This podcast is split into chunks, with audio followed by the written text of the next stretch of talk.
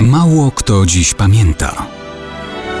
Datownik historyczny prezentuje Maciej Korkuć. Mało kto dziś pamięta, że 22 września 1907 roku zaczynał się jako Wielki Dzień Stoczni Cantiere Navale di Riva Trigoso koło Genui. I wielki dzień dla całej Italii. Na ten dzień bowiem zaplanowano wodowanie jednego z największych i najnowocześniejszych liniowców epoki.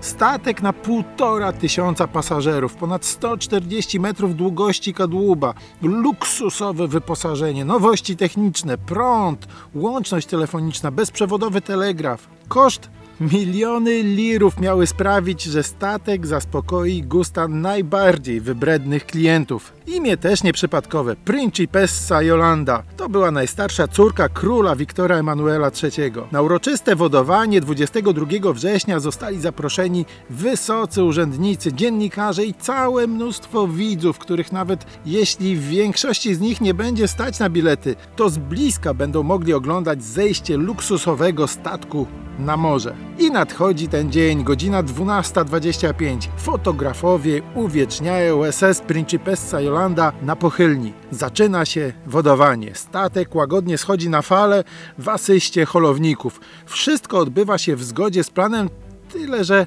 na wodzie statek od razu lekko zaczyna się przechylać w lewą stronę. Załoga przytomnie reaguje, opuszczając na prawej burcie kotwicę, ale to nie pomaga. Przechył się powiększa. Holowniki próbują statek prostować. Na próżno. Przechył rośnie. Sytuacja staje się poważna. Po około 20 minutach załoga rozpoczyna ewakuację. Liniowiec przechyla się całkowicie i tonie w portowym basenie. Lewa burta dotyka dna. Na powierzchni zostaje tylko widoczny mały fragment prawego boku. Co dalej? No cóż, remont był kompletnie nieopłacalny. Statek poszedł na żyletki.